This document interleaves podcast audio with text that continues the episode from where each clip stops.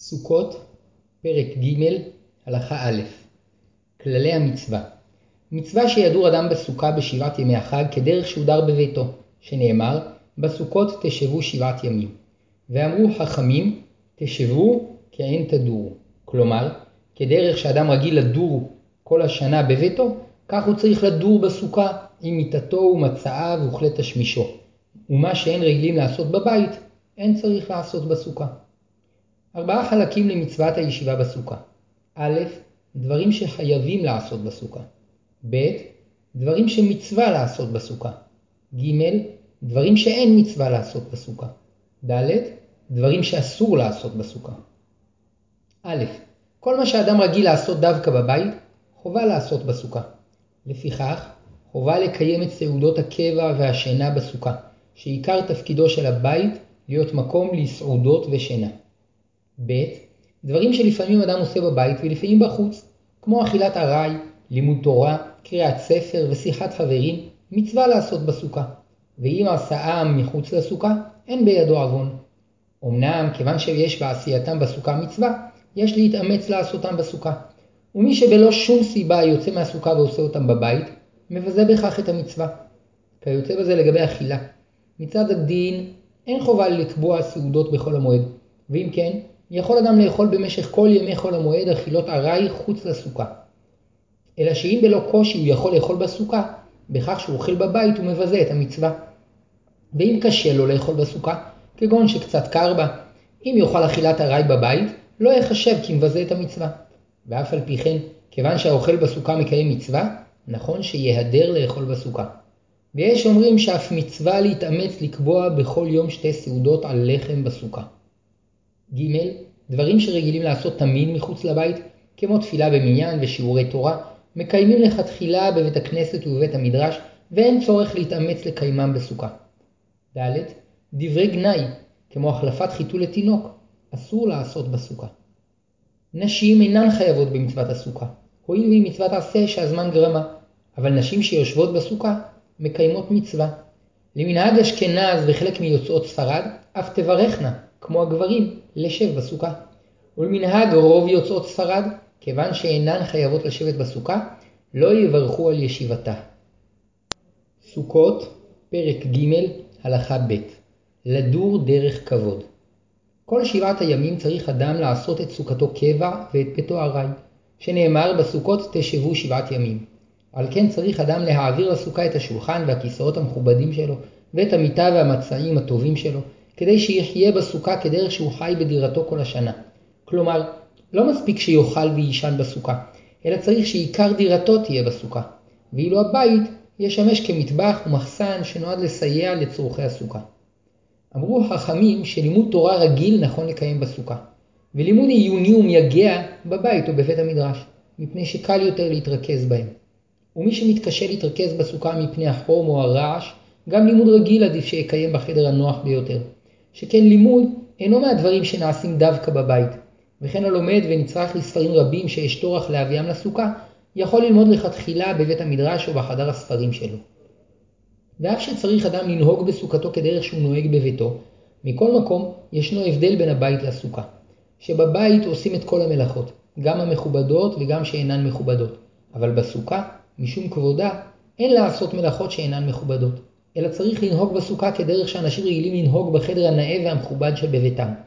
על כן אסור להניח בסוכה כלים שאינם מכובדים, כגון דלי וגיגית וכל דבר שאין רגילים להניח בחדר הנאה שבבית. ואסור לשטוף את הכלים בסוכה, ואסור להחליף חיתול לתינוק בסוכה. לאחר סיום האכילה צריך לפנות בהקדם את כלי האוכל כצלחות וסכו"ם, מפני שאין כבוד לסוכה שכלי האוכל המלוכלכים יישארו בה. אבל את כוסות השתייה אפשר להשאיר בסוכה. מפני שאין בהם כל כך לכלוך, ולפעמים רוצים לשתות בהם עוד. במקום שרגילים להביא את הסירים לשולחן, מותר להביאם גם לשולחן שבסוכה. ובמקום שהבאתם נחשבת לא מכובדת, אין להביאם לסוכה. אסור להניח בסוכה פח לשיירי אוכל, אבל מותר להניח פח לניירות וכדומה, כשם שרגילים להניח בחדרים מכובדים. אין להניח בסוכה בגדים שצריך לכבסם, אבל מותר למי שהולך לישון להניח את בגדיו על כיסא בסוכה, ולחלוץ את מנעליו וגרביו בסוכה, כדרך שהוא נוהג בביתו. אין שום פגם בכך שישוחח אדם בדברי חול בסוכה, לפיכך, הרוצה לשוחח עם חברו פנים אל פנים או בטלפון, טוב שישוחח בסוכה כדרך שהוא נוהג בביתו. שכל אימת שהוא נמצא בסוכה יש לו מצווה. וכן הרוצים לשחק שחמט או מונופול וכיוצא בזה, טוב שישחקו בסוכה. ויש מהדרים שלא לעסוק בסוכה בדברי חול, ואם מפני כך הם נמצאים פחות זמן בסוכה, אין בידם הידור, שכן להלכה, גם הרוצה לעסוק בדברי חול, מוטב שיעשה זאת בסוכה, ויקיים בזה מצווה. סוכות, פרק ג', הלכה ג' חובת האכילה בלילה הראשון. הבדל גדול ישנו בין הלילה הראשון לשעת, לשאר ימות החג, שבכל ימות החג, רק אם ירצה אדם לאכול סעודת קבע, יהיה חייב לקיימה בסוכה. אבל מי שירצה להסתפק באכילת ארעי, יוכל לאכול מחוץ לסוכה. אולם בלילה הראשון של סוכות, חובה לאכול לחם בסוכה. מצווה זו נלמדת בגזרה שווה מחג הפסח, שכשם שבליל ראשון של פסח חובה לאכול מצה, כך בליל ראשון של חג הסוכות חובה לאכול לחם בסוכה. אפשר ללמוד מכאן על חשיבותו של הלילה הראשון, שבו מניחים את היסוד לכל החג. כדי לקיים את המצווה בתיאבון, צריך להיזהר שלא לאכול דברים משביעים כשלוש שעות לפני שקיעת החמה בערב חג הסוכות. זמן המצווה מתחיל מצאת הכוכבים, וכיוון שהמצווה נלמדת ממצוות אכילת, אכילת מצה בפסח, יש לאכול את הלחם לפני חצות הלילה. בדיעבד, מי שלא הספיק לאכול עד חצות, יאכל עד שיעלה עמוד השחר. לפני תחילת אכילת הלחם בלילה הראשון, יכוון שבאכילה זו הוא מקיים את מצוות השם, שציוונו לאכול בסוכה זכר ליציאת מצרים וזכר לענני הכבוד, שפרס השם עלינו כדי להגן מן השרב והשמש. לכתחילה ראוי לכוון כך בכל שבעת ימי חג הסוכות. אמנם בדיעבד, אפילו בלילה הראשון, כל שידע שהוא מקיים מצווה באכילתו בסוכה, יצא ידי חובה. כשם שמדקדקים באכילת המצה בליל הסדר, שתהיה שיעור כשיעור זית לכל השיטות, כך מדקדקים באכילת הלחם בליל ראשון של חג הסוכות. לפיכך, יש לאכול לחם לפחות בשיעור חצי ביצה, ויש מחמירים לאכול לחם בשיעור של יותר מביצה שלמה, וטוב לנהוג כמותם. ואין צריך למעייך את החלה כדי לחשב את שיעור נפח הביצה, אלא יש לאמוד את נפחה של החלה כפי שהיא. וצריך לאכול את שיעור הפת בנחת וברציפות. ואם הפסיק באמצע אכילתו יותר משיעור אכילת פרס, כשש-שבע דקות, צריך לאכול שוב כשיעור. אם ירד גשם בלילה הראשון, יש אומרים שאין מצווה לאכול כזית לחם בסוכה, שמצטער פטור מהסוכה. ויש אומרים שבלילה הראשון מצטער חייב לאכול כזית בסוכה. ולכן גם אם יורד גשם, יאכל כזית לחם בסוכה.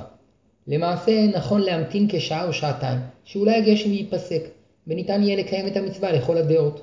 ואם הגשם המשיך לרדת, או שפסק אבל כיוון שהסכך ספג מים עדיין נושרות ממנו טיפות בכמות כזו שהשהייה בסוכה כרוכה בצער, יקדש בסוכה ויברך שהחיינו על עיצומו של החג, ויאכל כזית לחם, כדי לקיים את המצווה לפי דעת הסוברים שמצטער חייב לאכול בלילה הראשון בסוכה. אבל לא יברך לשב בסוכה, כדי לחוש לדעת הסוברים שגם בלילה הראשון אין מצווה למצטער לאכול בסוכה. ואם עד חצות יפסיק הגשם, ועדיין יהיה לו קצת תענוג באכילת לחם, יחזור ויאכל שם לחם ויברך לשב בסוכה, כדי לקיים את המצווה גם לדעת הסוברים שהמצווה היא לאכול שלא בצער. סוכות, פרק ג', הלכה ד', אכילה בסוכה. כפי שלמדנו, מצווה לדור בסוכה כדרך שדרים בבית, וכיוון שאכילת קבע רגילים לאכול בבית, חובה לאוכלה בסוכה. אבל אכילת ארעי, לפעמים אדם אוכל מחוץ לבית, לפיכך מותר לאכול אכילת ארעי מחוץ לסוכה. והמהדרים מקפידים לאכול גם אכילת ארעי בתוך הסוכה, ואפילו מים אין שותים מחוץ לסוכה. אבל אין בכך חובה, ואפילו תלמידי חכמים רשאים לאכול אכילת ארעי מחוץ לסוכה. ככלל, אכילת קבע היא אכילה חשובה שאדם אוכל כדי לסבוע, ואילו אכילת ארעי, אדם אוכל כדי לטעום מאכל טעים או כדי להפיג מעט, להפיג מעט את רעבונו, אבל לא כדי לסבוע ממש.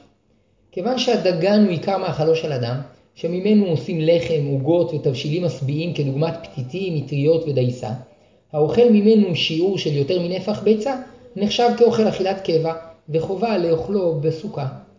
ואף שאין שבעים לגמרי משיעור זה, מכל מקום, כיוון שרגילים לסבוע ממיני דגן, וגם משיעור של יותר מכביצה קצת שבעים, הרי זה נחשב כאכילת קבע. אבל אם יאכל כשיעור נפח ביצה בלבד, הרי זו אכילת ארעי שמותר לאוכלה מחוץ לסוכה. פירות, מים ומיצים, כיוון שאין רגילים לסבוע מהם, אפשר לאוכלם ולשתותם מחוץ לסוכה בלא גבול. וכן מותר לאכול מעט בשר, דגים וגבינה מחוץ לסוכה. אבל המתכוון לאכול מהם כשהוא סעודה רגילה שהוא שבע ממנה, חייב לאכול בסוכה. לגבי יין ומשקאות חריפים נחלקו הפוסקים. יש אומרים שהואיל ואין שבעים מהם, אין חובה לשתות אותם בסוכה. ויש אומרים שמפני חשיבותו של היין, השותה ממנו שיעור רביעית, חייב בסוכה.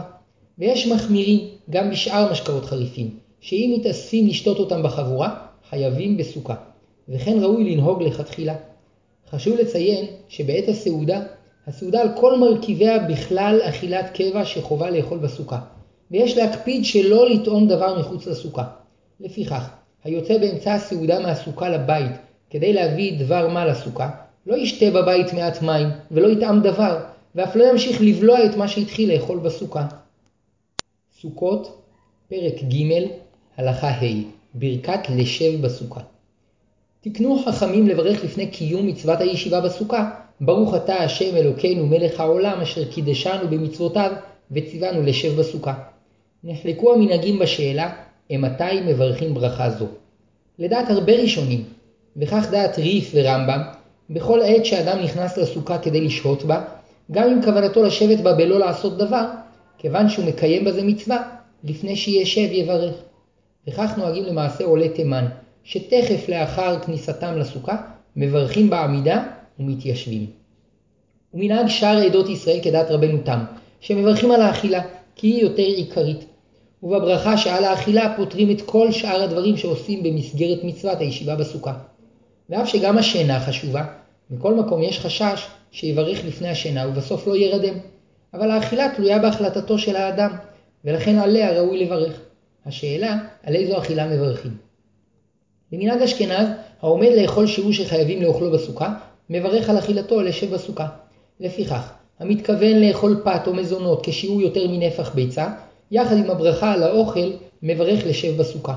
ומי שאינו מתכוון לאכול כשיעור זה במשך כל שהייתו הנוכחית בסוכה, יברך לשב בסוכה גם על טעימה כלשהי של מזונות או יין או מאכל חשוב אחר, ואף שיש בזה עוד מנהגים, כך ראוי לנהוג.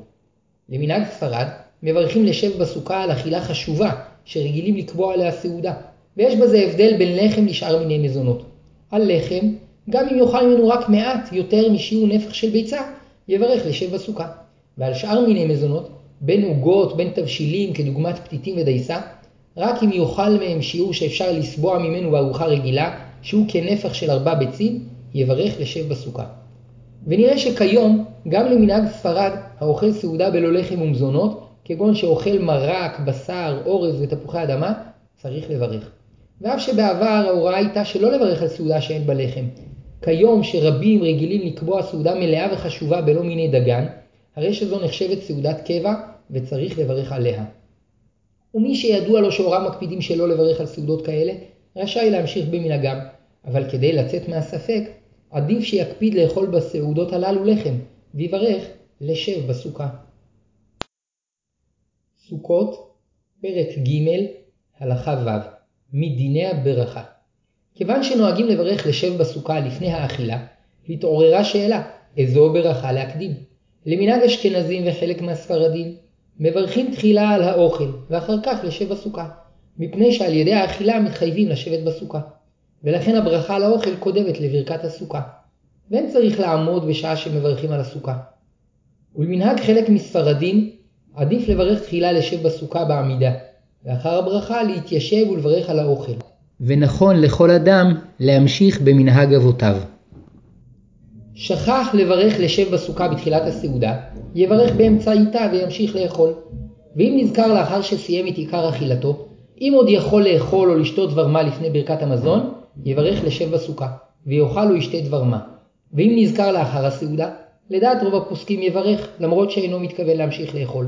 ומנהג ספרדים שלא לברך. כל זמן שאדם נשאר בסוכה, הברכה שברך עליה בתחילה מועילה לו. וגם אם יאכל סעודה נוספת, לא יברך לפניה לשב בסוכה. וגם אם יצא דרך ארעי לשירותים, או להביא דבר מה, או לשוחח עם חברו, כשיחזור לסוכה לא יברך שוב, כי הברכה שברך בתחילה עדיין מועילה לו. אבל אם יצא לצורך חשוב, כמו להתפלל או לעסוק, לעשות עסקיו, כשיחזור יברך שוב על הסוכה. וגם כאשר היציאה הייתה שלא לצורך חשוב, אם היא ארכה יותר משעה, כשיחזור יברך שוב. מי שהתחיל לאכול בסוכתו והתכוון להמשיך את סעודתו בסוכת חברו, אם כשברך המוציא התכוון לפתור את מה שימשיך לאכול בסעודת חברו, פטר את עצמו גם מברכת לשב בסוכה בסוכת חברו. ואם לא התכוון לכך, הרי שלפני שיצא מסוכתו, עליו לברך ברכת המזון, ואחר כך בסוכת חברו, כשם שעליו לברך על האוכל, כך עליו לברך על הישיבה בסוכה. סוכות, פרק ג', הלכה ז' שינה בסוכה ודין מתנמנם. חובה לישון בסוכה, בין שינת קבע ובין שינת ארעי. ואומנם לגבי אכילה, אכילת הארעי מותרת מחוץ לסוכה, מפני שגם בשאר ימות השנה אוכלים לעיתים אכילת הארעי מחוץ לבית כמבואר לעיל. אולם בשינה הדין, חמור יותר, משום שגם לשינת ארעי יש חשיבות, שלעיתים גם שינה מועטת מועילה להפיג עייפות, ואין רגילים לישון ארעי מחוץ לבית. לפיכך גם שינת ארעי חייבת בסוכה. אמנם יש אנשים שנוטים להתנמנם בלי משים בנסיעות ושיעורים, והתנמנמות זו שנעשית שלא ברצונם אינה נחשבת כשינת ארעי ואין בה איסור. וההבדל ביניהם ברור, בשינת ארעי אדם מניח את ראשו על השולחן או על המשענת כדי לישון מעט, ואנשים רבים מקפידים שלא לישון כך בחוץ. אולם המתנמנם רוצה להישאר ער, ובעל כורחו הוא מתנמנם ומתעורר לסירוגין. אלא שלגבי השינה התעוררו בעיות נוספות, שמסיבות שונות ישנם אנשים שמתקשים לישון בסוכה, והשאלה מתי הם נחשבים מצטערים ופטורים ממצוות השינה בסוכה. כדי לברר דין יסודי זה, צריך להקדים ולבאר תחילה את דין המצטער. סוכות, פרק ג', הלכה ח' חולה ומצטער פטורים מהסוכה. חולה ועוזריו פטורים מהסוכה. ואין מדובר רק בחולה שיש בו סכנה, אלא אפילו חולה שאין בו סכנה, כגון שחש בראשו וישיבת הסוכה קשה לו, פטור מהסוכה. ואם החולה נזקק לעוזר, גם העוזר פטור מהסוכה. וכן מצטער פטור מהסוכה, משום שמצוות הסוכה היא שידור אדם בסוכתו כדרך שהוא דר בביתו כל השנה. וכמו שאין אדם דר במקום שבו הוא מצטער, כך גם בסוכות, בשעה שאדם מצטער מישיבתו בסוכה, אינו חייב לשבת בה. ואומנם הסוכה היא דירת ארעי, ומטבעה אינה נוחה כמו בית, ואי הנוחות הזו אינה פותרת מהסוכה, כי על כך נצטווינו. אבל כאשר נוסף גורם אחר לכך שהשהייה בסוכה תהיה כרוכה בצער, פטורים מהסוכה. המקרה השכיח של מצטער הוא כאשר יורדים גשמים. הצער שפוטר מסוכה צריך להיות משמעותי. כזה שגורם על האדם להעדיף לעזוב את ביתו הקבוע ולעבור לדירה אחרת שיש לו ליד ביתו, שהיא פחות נוחה באופן משמעותי. למשל, אם ירדו עליו טיפות ספורות, עדיין יעדיף להישאר בדירתו הקבועה, ועל כן הוא עדיין חייב בסוכה. אבל אם הטיפות יימשכו עד כדי שיעור שיוכלו לפגום את מאכלו ולהטריד את שנתו, יעדיף לעבור לדירה אחרת, למרות שהיא יותר קטנה ופחות נוחה, ולמרות טורח המעבר. וממילא במצב כזה הוא מצטער ופטור מהסוכה. בכל זמן שהסוכה, שהסכך ימשיך לטפטף מים כשיעור שיכול לפגום את מאכלו, עדיין הוא פטור מהסוכה. ואם הוא מצטער לעניין שינה, אבל לעניין אכילה אינו מצטער, הוא פטור משינה וחייב באכילה. אם יצא מהסוכה מחמת גשמים, ולאחר שהתיישב לאכול בבית פסקו הגשמים, לא הטריחו אותו לחזור לסוכה, אלא יסיים את סעודתו בביתו. וכן אם הלך לישון בביתו מחמת הגשמים ופסקו, לא הטריחו אותו לחזור לסוכה כל אותו הלילה, אלא יישן בביתו עד הבוקר. סוכות, פרק ג', הלכה ט' המשך דיני מצטער אם באו זבובים או יתושים רבים לסוכתו, ואין לו דרך לסלקם, והם מצערים אותו, או שהתפשט ריח רע מאוד בסוכתו, או שבצהריים נעשה חם מאוד, או שבלילה נעשה קר מאוד, או שהרוח נושבת שם בחוזקה, וגם כשהוא מתעטף במלבושיו החמים הוא מצטער, בכל המקרים הללו, אם הצער הוא כזה שאם היה קורה בביתו היה מעדיף לעבור לדירה סמוכה שיש לו, למרות שהיא פחות נוחה באופן משמעותי, הרי הוא פטור מהסוכה. וכל זה בתנאי שעל ידי יציאתו מהסוכה הוא אכן יינצל מהדבר שמצער אותו. אבל אם גם בבית יסבול מהיתושים או הריח, עליו להישאר בסוכה. במצב שבו אנשים רגילים, רגישים ומצטערים, ורוב האנשים אינם מצטערים, כגון כאשר נושבת רוח בסכך ומשאירה מעט עלים על השולחן האוכל, רוב האנשים חייבים בסוכה, והרגישים פטורים. אבל אין אדם יכול לטעון שהוא מצטער מדבר שאפילו אנשים רגילי, רגישים אינם רגילים להצטער ממנו, שכן בטלה דעתו אצל כל אדם, וחובה עליו לאכול ולישון בסוכה. מי שהתרשל מתחילה והקים סוכה רעועה מהמקובל, למרות שאינה מגינה כראוי מפני החום או הקור, אינו יכול לטעון אחר כך שבמשך החג, במשך החג שהוא מצטער בה, כיוון שבכך שהקים סוכה רעועה, התחייב לדור בה במשך חג הסוכות בלא תלונות. ואם בכל זאת יתלונן ויטען שעכשיו הוא מצטער, נמצא שחטא וביטל את המצווה, בכך שהקים סוכה לא מתאימה, ועליו לטרוח מיד בחיזוק סוכתו כדי שלא יצטער בה. אם קבע האור בסוכתו בליל שבת ויש לו אור בביתו, כיוון שהוא מצטער לאכול בחושך, יאכל בביתו. ואם יש לו שכן שהוא יכול לאכול בסוכתו בלא תור אחריו, ילך אצלו. אבל אם הדבר כרוך בתור אחריו, או באי נעימות רבה, הרי הוא מצטער ופטור מהסוכה.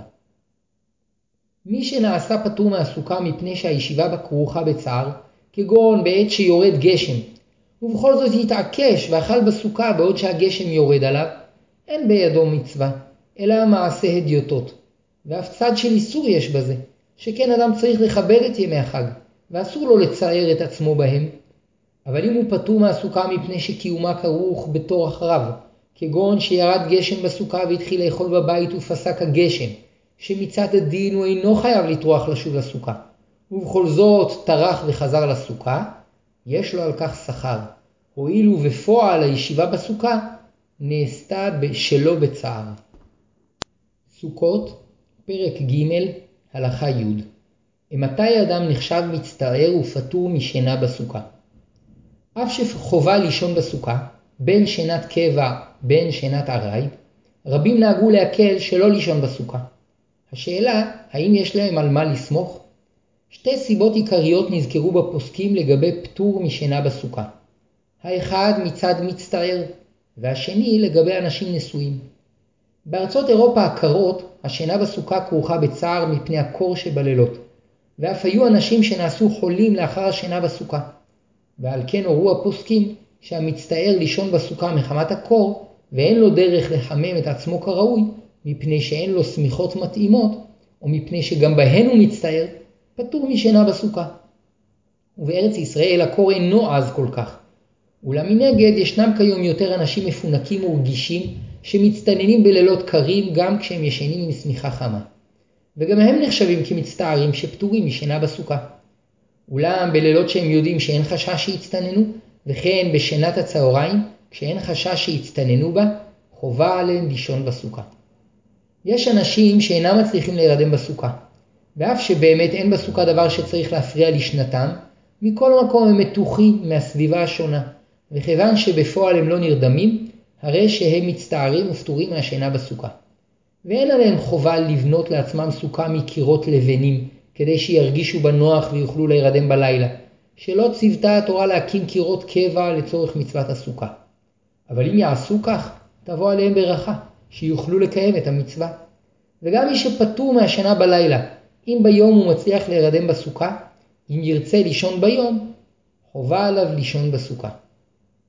מי שרוצה לישון בצהריים, ובמקום סוכתו ישנם ילדים שמרעישים ומפריעים לישון, וגם אם יבקש מהם, לא יצליח לשמור על השקט, הרי שהוא מצטער, ואם הוא עייף, מותר לו לישון בביתו. סוכות, פרק ג', הלכה י"א אנשים נשואים לכתחילה אדם נשוי צריך לבנות סוכה שיוכל לישון בה יחד עם אשתו. ואף שאישה פטורה ממצוות הסוכה, אם תישן בסוכה, תקיים מצווה. בנוסף לכך, אם בני הזוג לא יישנו יחד בסוכה, שמחת החג שלהם תיפגם, ולכן נכון לבנות סוכה שגם האישה תוכל לישון בה עם בעלה. כאשר אין אפשרות להכין מקום שינה לאישה בסוכה, כגון שמקום הסוכה קטן ומספיק לאיש בלבד, או שישנם עוד אנשים שצריכים לישון בסוכה, ואין באפשרותם לבנות עבורם סוכה נוספת לשינה, ובני הזוג מצטערים כשאינם ישנים יחד, יש אומרים שמותר לאיש לישון בלילות עם אשתו בחדרם שבבית, משום שמצוות הסוכה היא שישן אדם בסוכתו כדרך שהוא ישן בביתו עם אשתו, ואם אינו יכול לישון עם אשתו בסוכה, הרי הוא פטור מהסוכה. ויש אומרים שרק כאשר הם ממש מצטערים מכך שאינם ישנים בחדר משלהם, האיש פטור מהסוכה מדין מצטער. ויש אומרים שאיש נשוי חייב בסוכה כמו רווק, וגם אם מצטער מחמת שהוא ישן בסוכה ואשתו בבית, הוא חייב בסוכה. ורק בלילות מיוחדים של מצוות עונה, הוא פטור משינה בסוכה. למעשה, מי שמאוד מצטער מכך שאינו ישן יחד עם אשתו, צריך להשקיע מאמץ וכסף כדי להכין לעצמו סוכה שיוכל לישון בה יחד עם אשתו. ואם הדבר קשה לו מאוד, אם ירצה, יוכל לסמוך על דעת המקילים לישון בבית עם אשתו. סוכות, פרק ג', הלכה י"ב קטן, חתן ואבל. קטן שהגיע לחתנוך חייב בסוכה, וגם הגדולים מצווים שלא לתת לו לאכול סעודת קבע או להשכיב אותו לישון מחוץ לסוכה. גיל החינוך הוא הגיל שבו הקטן מבין את כללי המצווה, כלומר את החובה לאכול ולישון בסוכה. רוב הקטנים מגיעים לכך בגיל חמש או שש. אמנם לעתים הקטנים מצטערים בשינה בסוכה, משום שהם רגישים יותר לקור, ומפני שהם מפחדים, ואזי דינם כדין מצטער שפטור מהשינה בסוכה. וכן כאשר מבוגרים יושבים ולומדים או משוחחים בסוכה, וקשה לקטן להירדם שם, מותר להשכיב אותו בבית, ואחר כך יעבירו אותו לסוכה. אסור לערוך נישואים במועד, מפני שאין מערבים שמחה בשמחה. אבל המתחתנים לפני חג הסוכות, ממשיכים לקיים את שבעת ימי השמחה בתוך החג. ואמרו חכמים שהחתן פטור מן הסוכה, מפני שהסוכה אינה סגורה כמו בית, והחתן והכלה מתביישים לשמוח בה בחופשיות. ואמרו חכמים שגם שושביני החתן וכל הבאים לשמחו ולסעוד עמו פטורים מהסוכה, מפני שהסוכה בדרך כלל צפופה ואינה יכולה להכיל את כל המשמחים, ולכן היו מקיימים את סעודות שבע הברכות מחוץ לסוכה. אבל את כל שאר סעודות המצווה חייבים לקיים בסוכה, ובכלל זה סעודת ברית מילה, פדיון בן, בר מצווה וסיום מסכת, וזאת משום שסעודות מצווה אלו אינן חשובות מספיק כדי לדחות את מצוות הישיבה בסוכה. וכיום נוהגים לקיים גם את סעודות שבע הברכות בסוכה, למרות שבעקבות זאת ייאלצו להזמין פחות אנשים. אבל חייב במצוות הסוכה, ואף שהוא מעדיף לשבת לבדו בצערו, עליו להתעשת ולקיים את מצוות החג. ובאמת אין אבלות בחג, שכל מי שהתחיל לשבת שבעה לפני כניסת החג, החג מבטל את המשך השבעה. ומי שמת לא מת בתוך חג הסוכות, אינו יושב שבעה במועד, ומיד לאחר ההלוויה הוא ממשיך לשבת בסוכה, ורק לאחר סיום החג יתחיל לשבת שבעה. אונן, היינו מי שמתו מוטל לפניו ועדיין לא נקבר, פטור ממצוות הסוכה, שהואיל והוא טרוד במצוות הבאת מתו לקבורה, הוא פטור מלעסוק במצוות אחרות. סוכות, פרק ג', הלכה י"ג העוסקים במצווה והולכי דרכים. היוצא מביתו לצורכי מצווה, כגון שהוא מלווה חולה שמאושפז בבית חולים, פטור מהסוכה ביום ובלילה, שכך הוא הכלל, העוסק במצווה, פטור מהמצווה. משום שהטרחה לחפש סוכה או ללכת אליה, עלולה לפגוע בקיום המצווה שהוא עסוק בה. וגם כשיש שם סוכה קרובה, אם יש חשש שלא יישן בה היטב, יישן במקום הטוב ביותר עבורו. אמנם כאשר קיום מצוות הסוכה אינו מטריח אותו, ואינו מפריע לקיום המצווה שהוא עסוק בה, כגון שיש שם סוכה קרובה ונוחה, באותן שעות שהוא אינו צריך להיות צמוד לחולה, יאכל ויישן בסוכה. חיילים שעוסקים בשמירה ואין להם זמן פנוי, נחשבים כעוסקים במצווה, ואינם צריכים לטרוח ולבנות לעצמם סוכה. אמנם המפקדים, שצריכים לדאוג לרווחתם, צריכים לדאוג להקמת סוכה נוחה, כדי שהחיילים יוכלו לאכול בה, וכאשר אין בזה חשש ביטחוני, אף לישון בה. ככלל, אסור לעבוד בחול המועד, אולם במקרים מסוימים מותר לעבוד, כגון מי שעובד במאפייה או במחלבה, ואזי אם בשעת העבודה ההליכה לסוכה מטריחה את העובד, הוא פטור מהסוכה, שכך הוא הכלל, תשבו כעין תדורו, מצוות הישיבה בסוכה כדרך שנוהגים כל השנה. וכשם שבכל השנה אין העובדים טורחים לאכול בחדר, בחדר אוכל מסודר, כך אינם צריכים לטרוח כדי לאכול בסוכה. וכשם שבכל השנה אם יש שם חדר, חדר אוכל סמוך, יעדיפו לאכול בו, כך אם יש שם סוכה שבלא טורח אפשר לאכול בה, עליהם לאכול בה. וכן מי שנצרך לצאת לנסיעת עסקים, שאם לא יבצע אותה בכל המועד עלול להיגרם לו הפסד גדול, כאשר יש לו טורח מסוים בהשגת סוכה בעת נסיעתו, הוא רשאי לאכול מחוץ לסוכה. היה נוסע ביום, חייב בסוכה בלילה.